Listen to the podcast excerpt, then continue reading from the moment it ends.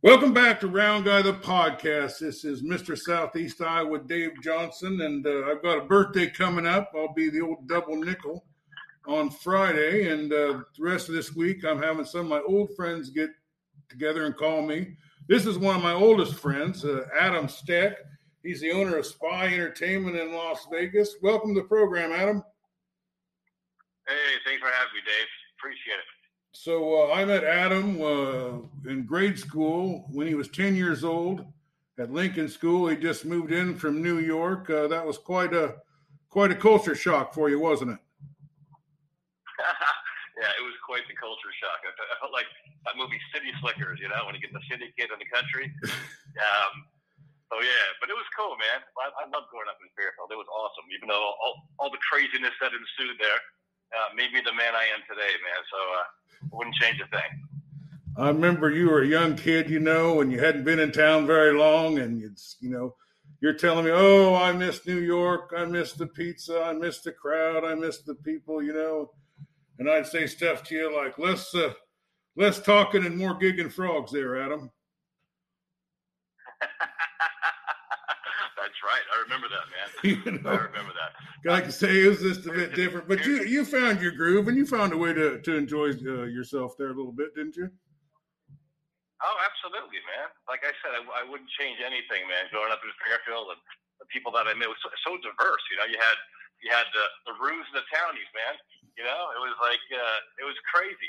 I came in there under under the Roo banner because my mom was into all that, um, and then you guys were the Townies and uh, yeah, there was some there was some some friction there for a bit, but I, I remember you in particular just welcomed me with open arms and my friends and my family, and, and you know we're still friends today.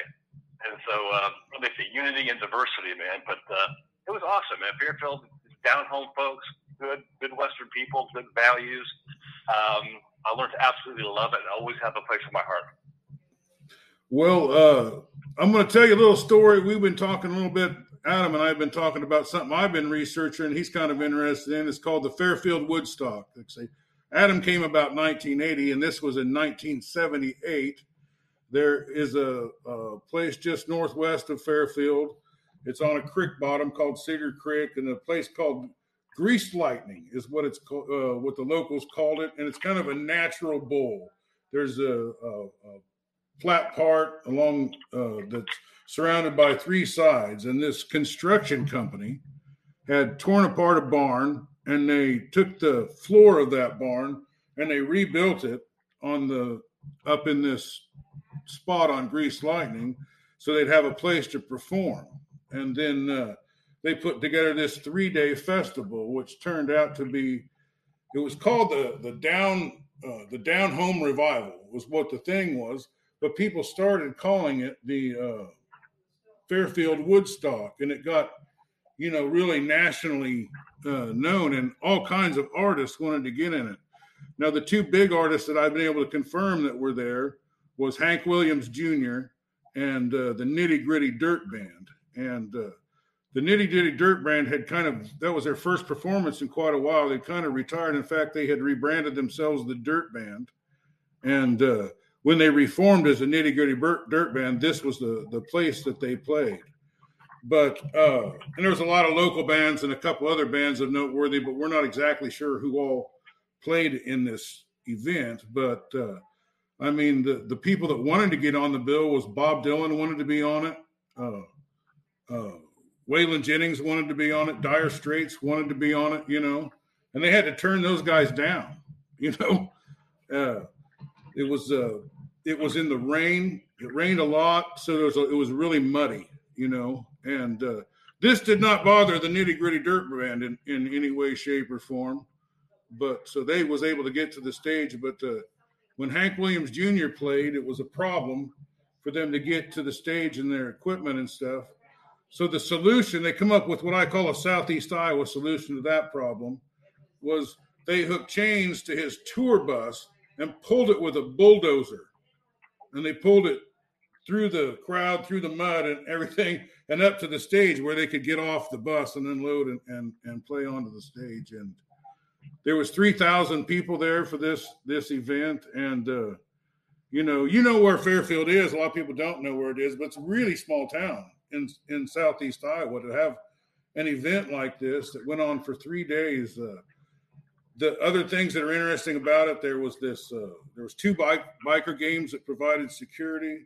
Uh, the event went through 200 kegs of beer. Uh, it was quite quite an event. Uh, had you ever heard anything about it, Adam? Yeah, nothing at all, man, until you. I think you mentioned it on social media, and I was shocked. I think one of the acts that you mentioned that might have been there or wanted to be there was Montrose. You know, Sammy Hagar, which is ironic because I just did a series of shows with Sammy Hagar uh, in Vegas at one of my showrooms here, and he played a lot of the Montrose songs. So now I, I was I was jaw on the floor, man, for something like that to hit Fairfield because as you remember, growing up there, I've always wanted to be a promoter and, and do events, and I actually started my my um, producing a career in in Fairfield. You know, doing doing shows there. The first show I ever did was at the Fairfield High School Auditorium in 1991. Brought Richie Havens, who was ironically the opening act at Woodstock, right? Brought him there. Then I did some stuff at the at the um, at the Best Western. We, we converted the ballroom into a little showroom and did Roger McGuinn from the Byrds. So you know, again, when, to hear that, you know, you had uh, uh, Nitty Gritty Dirt Band and and you know Hank Williams Jr. and and you know Bob Dylan wanting to come, and that's amazing to me, man. That's such unbelievable history. That uh, that that's super cool, man. Fairfield, Iowa. That's awesome. Yeah, town that three thousand people descend on that. That's incredible. Yeah, it was. It's kind of see. It's just look. Here's what I knew. You know uh, that I was fishing one day and I was walking down the creek and I seen this stage, and uh, this guy was telling me, yeah, a couple years ago they had this cool concert, and I, it was like blowing me away. Now, and you mentioned Montrose. Now that was the rumor that Montrose played at this thing, and Sammy Hagar played there, and everybody, you know, in Fairfield kind of had a special place in their heart because they thought Sammy Hagar played there in Montrose, but Montrose broke up in '77, so and they they weren't on the bill. Uh, there was a guy though that I think they, that played there, and I haven't been able to confirm it, but his name was Mike Bloomfield, and he was at one time uh, Dylan's guitar player, and he is one of these kind of tragic guitar players from the '70s that was real amazing. Wound up ODing, you know, and uh, but I think he was connected to this show, but I haven't confirmed that for sure yet. Uh, but uh, you know, I mean, it's like you say, it's everything that you you would wind up doing, you know, but a couple decades beforehand, and uh, what what you know, kind of a wild ride and story with it, and uh, there's a lot more to it that I haven't, you know, altogether uncovered yet. Yeah, like I'd be curious, like who who was the promoter? Uh, oh, we got him. Ticket prices. His name was uh, Ely, and uh, another guy. It was ten dollars. It was ten dollars to see the show. Uh, Another one of the promoters uh, is Reggie Cox, and uh, I've talked to him on the phone, and he's getting me all the dates and information. There's also uh, the Beach Boys had sent a someone has a telegram from the Beach Boys apologizing for them not being able to make it to the show, or that they were booked or some some re, you know making some you know so the Beach Boys are interested in playing in it too. You know, I don't know why. You know, well, one, I just I don't remember stuff like that happening. You know, in whether it was Mount Pleasant or Centerville or you know agency or whatever. I don't remember any.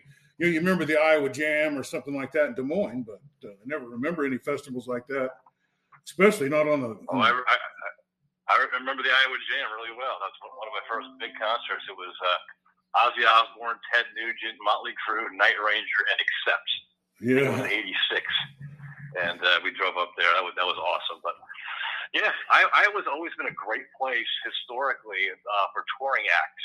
You know, because I've dealt with a lot of them over the years, and they love playing uh, Iowa uh, because of the people. It's it's the crowd. It's, it's the people that are they're you know just really into the music, man. Like some of the best shows I've ever seen have been in Cedar Rapids at the Five Seasons Center. Um, Burlington, you know, when you did your show there, remember when you did your show, Boom Boom Uncle is the Lights? Yeah, Pat Travers. You know, good, good stuff there. So it's uh, so it's not shocking that it is shocking that it happened in Fairfield. It's because you know I grew up there and had no clue, but I can see why artists would love it there. And then once they play there, the the uh, the crowds are just so good and so into it and so awesome and so just like real earthy and just in, into it all. So yeah, man, it's been great. uh, you know, being associated with Iowa because of the crowds. So t- tell us a little bit your journey this, uh, about your time in Iowa, and like you say, mention the shows and how you got started here. And uh, you kind of did the same thing with yeah. this rave. We we could talk about that at some point too. You you did a rave that was kind of got you going, didn't it? That was in the cornfield. Yeah, well, that, that was one of one of several things, but you know, like I said, you know, I'm, I'm from New York City originally. You know, I grew up in a in a house, kind of an apartment actually, very poor, single mother. Dad left us. I, older, I have an older sister, Mona. You know, you know her well. She grew up in Fairfield as well too. Went to went to high school there, and uh, my mom was, uh, you know, uh, hippie dippy, and so, so I grew up with all that music around me, all the Woodstock stuff, Bob Dylan's and the Neil Youngs and the Crosby, Stills and Nash, and, and that was always playing, you know, on the radio and, and the eight track and all that kind of stuff. So it was kind of embedded in me that music. Then, um, you know, then she saw the, the, the Harishi and get into the get to the meditation, and he's like, "All right, kids are moving to Iowa." I'm like, "What? We didn't know where the heck Iowa was." And we went there, and it was a total culture shock, as you said before but then slowly, we just started. You know, it was the best childhood we could ever imagine, man. Because you had so many diverse people from around the world that came there for for Mahari. All the kids, because the kids weren't in, in, in, in, into the meditation, the parents were. So we kind of just got, you know, drugged there, if you will. So we had this made this sort of subculture with all these kids that were rebelling against, you know, the TM, the, the Maharishi, not the whatever, they, whatever they do, they do, and you know, it's kind of weird and booga booga and all that stuff. But you know, at the end of the day, they're into peace and love and all that kind of stuff too but we never bought into the whole, you know, going to the domes and all that kind of stuff. So we kind of you know, had our own little subculture of friends there. And then we met a lot of people from the town, like you guys. And you guys were awesome. It was fantastic. So we had this really cool, diverse group of friends that we grew up with, right? And so, again, I, I, I went back to New York, you know, my sister graduated Fairfield High School. Uh, I just go to MIU, I forget. Uh, anyway, she, she went right to New York, became a, a, a supermodel, and her little brother came out there to me, and she kind of immersed me into the whole underground scene of New York with how these DJs going, right? House music and stuff like that. So I, so I came back to Fairfield and I thought, wow, man, why don't we do like a dance party? So the first dance party we did was the Broadway building, right? At that point, it was almost semi-abandoned. So we, we, we, we found whoever owned it at the time and said, hey, man, we'll give you uh, a, a hundred bucks to rent the place. So we rented the place, got a PA, and all this music from New York that I had recorded. And we, we our first New York City, Chicago house party. Me and my buddy Oleg Vidra. And it sold out. It was great. I'm like, this is awesome. And, you know, it was a place where all the townies and the, the Roos all got together and had a good time. And much like the Agron dances we used to throw before that. Um, and then uh, that sort of sparked my, my promoting career. And I started doing other stuff. And, and we, we, we brokered this big rave that was out near Keosauqua. Yeah. Rave stock that was Ravestock. See, pretty big. From Woodstock to Ravestock. Woodstock to Ravestock. And then, like I said, you know, I did I did Richie Havens at the Fairfield High School Auditorium, and then, then I'm like, you know, this is what I want to do with my life. I want to. I love the energy of live entertainment. I love when crowds come together that don't necessarily know each other from diverse backgrounds, and they don't give a crap, you know, who you are, what you are, black, white, red, green, yellow, it doesn't matter you're there for the music and to have a good time. I'm like, that's what I want to promote. I want that energy, and I want to be around that. And uh, I grew up with classic rock, and I just love the feeling. And and then one thing led to the next, man. I started doing a bunch of shows, and then some promoter took me under his wing out of Florida, and I started doing the bigger shows like Bob Dylan and Crosby, Stills and Nash. We did Tina Turner at the Mark of Quad Cities and Moline. We did Joe Walsh at the, at the uh, Five Seasons Center, Cedar Rapids. Um, a bunch of things. And then um, my buddy Oleg uh, that I grew up with in, in Fairfield went. This is a crazy story, man. You can write a book about it. He was doing stuff in Ukraine, selling cars to mafioso guys through his dad's connections because his dad grew up there. And the next thing I, uh, the next thing you know, I said, "Hey, man, see these guys went any shows there." So next thing I'm on a plane and I'm in Ukraine doing shows. and I get a call from some guy in Moscow who saw me doing a show there. Goes, "Hey, man, can we do some shows in, in, in Russia?" So here I am, 20, 26 years old, doing doing Liza Minnelli in, in, Ros- in Moscow. It was crazy, Dave. Because here I am. You, you, you grew up in America. Russia was always the enemy, right? Here I am, behind enemy lines, you know, doing shows, and those people were amazing too. Like at the end of the day, people are all people, right? It's the government that are all effed up, and whatever. So I started doing a bunch of shows in Russia, that, and that's what led me to Las Vegas, looking for shows to bring to Russia. And then next thing you know, in 98, 99, I moved to Vegas and, and I uh, start my career here. And then I uh, started doing all kinds of stuff here. I, I stumbled upon a little show called Thunder from Down Under, a male review show from Australia. I was asked to do their, their national tour. And I said to myself, what the male review and all the greased up dudes and, you know, the dollar bills and some guy. I'm like, nah, that's not for me. But I'm like, you know what?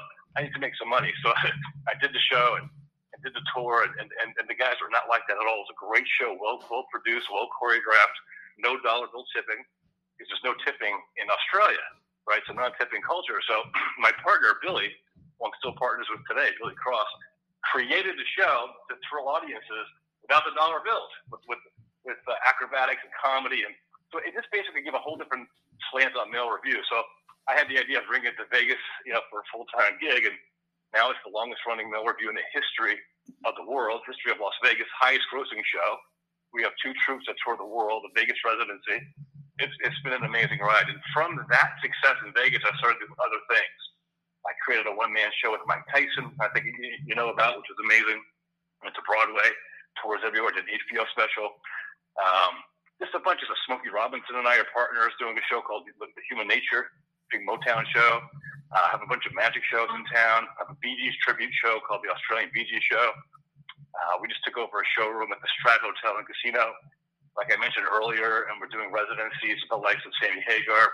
We're talking to Cheap Trick and and uh, some other acts, and it's just uh, it's an amazing ride, brother. And, and here I am, you know, 30 plus years later in the business, and uh, you know, still growing strong.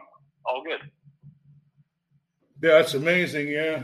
And you're working with Sammy Hagar, and like I say, I thought Sammy Hagar. I was I, I got investigating this because I thought Sammy Hagar had played in that, and uh, it's weird how many people from Iowa had followed his career, you know, really early, you know, especially when he, he was on his own. And then I remember he played in Burlington with Krokus was opening up for him, and the place was just packed, and every all the kids I knew was there, and everybody was talking about how this guy played in Fairfield, you know, and he never really did, but uh, you know, this I call it the legend, of, the Fairfield legend of Sammy Hagar. You should tell him about that sometime if you ever ever talk to him again. Well, you know what? We're, we're, we're about to announce a bunch of dates. You're getting a scoop here. Uh, no one knows about it yet, but if you ever make it back out to Vegas, man, you can ask him yourself. I'll bring you backstage, and he's a super nice guy, man. He's super approachable.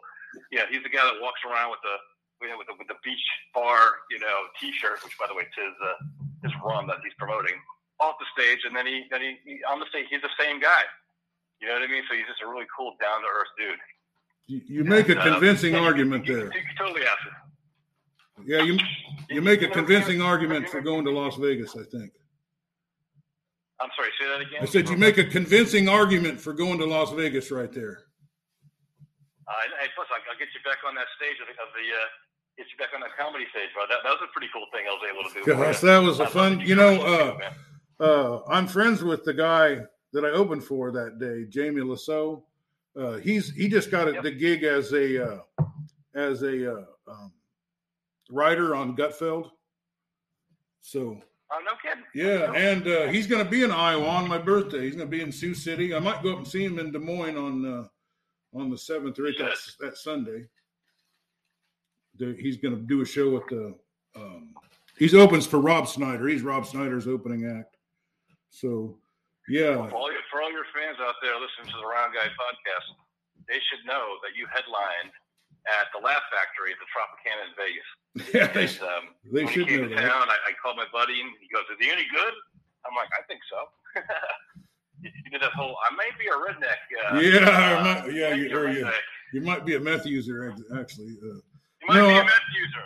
Oh man. Yeah, I had a, I had a, I had a great night there. You know, whenever I do comedy anymore, I say there's only two places I like to do comedy, and that's uh, Las Vegas and Wayland, Iowa.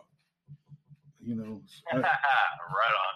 But uh, I don't know. Las Vegas was really Midwestern. I thought uh, the audience. You know, I just really only wanted to just to see whether what I did would go over there. But you know, it felt more at home than being at home sometimes certainly felt more at home than being in Iowa City. Well, that's the thing, man. They, the, the, the most common tourist in Las Vegas uh, is Midwest. That, that that's a lot of the clientele that come here. You know, the, you know, Midwest folks like to come out here and have a good time. You know, they get their local casinos and you know the river boats and stuff like that, but they want to they want to come experience you know the big time in Vegas. They they all come out here. It's, it's awesome. So I meet people from the Midwest all the time here. And again, that's the best crowds, man, because they're they really appreciate good entertainment. You know, they eat it up. So yeah, you were uh, you, you, you were well received, my brother. I was, I was so proud of you, man. You did great. Well, yeah, it was uh, it was one of the big highlights of my life. I, I would certainly say that. I really, what was great about it was I got a paying gig every week for six months after that. That's right. That's what usually happens. You, you play Vegas, and I tell a lot, of, a lot of the artists that I try to woo here, like like we, we have a, a seven year run with the remember Boyz II Men, the, you know the pop vocal group, the R and B group. I'll make love. Anyway, they came here. They were like a twenty-five thousand dollar track act. You know, back about ten years ago. Track meaning they just three guys came out with uh, you push play and they, they sang over the tracks and they blew the roof off the joint. So I, I partnered with their manager, a guy named Cole Joe Mulvihill, great guy, and uh, you know we uh, brought him to the strip and I had a full band behind them and had a long run. But after they played Vegas, after I got their Vegas residency, now they're getting one hundred fifty thousand dollars. It's hard for them to get them back over here. you know what I mean? So Vegas definitely helps the careers out of, of, of everybody, which is awesome. Well, there's nothing like it, really. I mean, it's a, a great place, and I, I love being there. And uh, I just haven't gotten back out. I haven't done one stand-up show since the world ended, and uh, never restarted along with it. But maybe someday I will. Well, I'm sure the pandemic's giving you a lot, a lot of good material to play with, right? well, I really enjoy doing the podcast. You know, I mean, it's been uh, a good way for me to get a little, you know, well, to share a little bit of Southeast Iowa with the world. That's kind of what I, I feel like I'm doing. You know, and we're we're doing real well here in Southeast Iowa, but we're we're in 34 states now, so. Uh, and it's wow. people listen, you know, and I, I like, you know, being able to to share my views and if people like it, they can like it. If they don't like it, then uh, they can listen to something else, I guess. But uh, we seem to be doing okay. Tell me a little something about Southeast Iowa that uh, is a memory for you.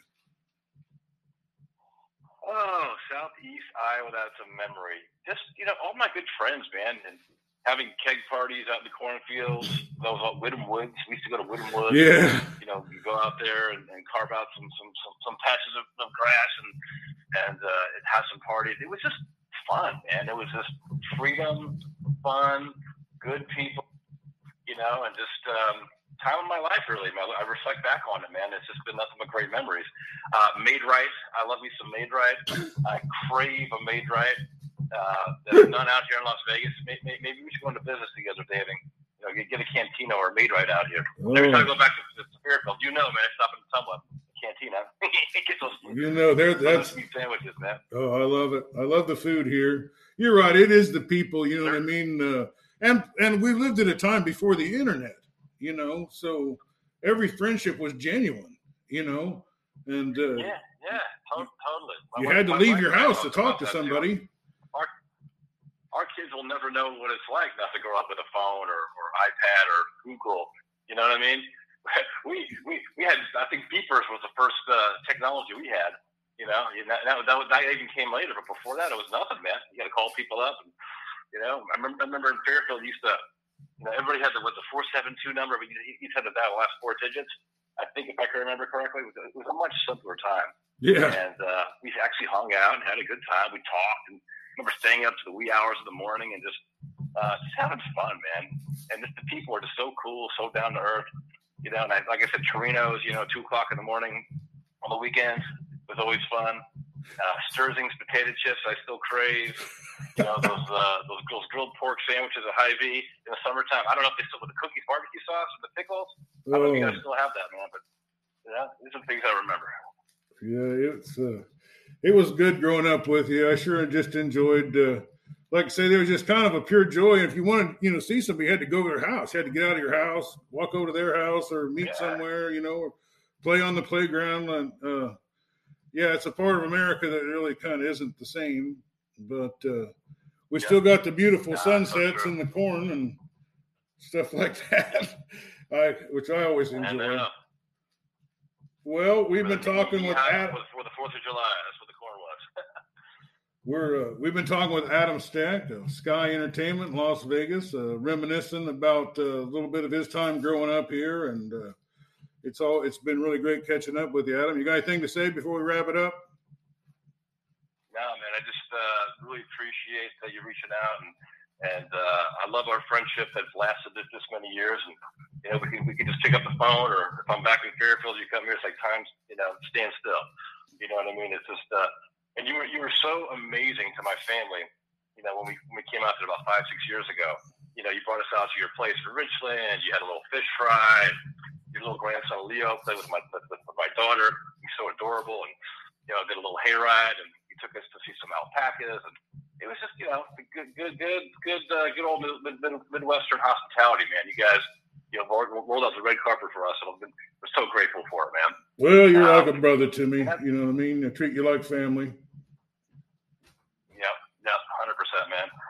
And uh, yeah, man, just uh, great, great memories of Fairfield. Thanks, thanks for doing what you're doing, man. And the Round Guy podcast is awesome, and and I wish you the best of success and the best of luck. And I'm sure you're going to keep kicking some butt. And I look forward to uh, seeing you again, either here or, or back home. Fairfield. All right. You've been listening to Round Guy, the podcast coverage of my birthday. Thanks a lot, Adam.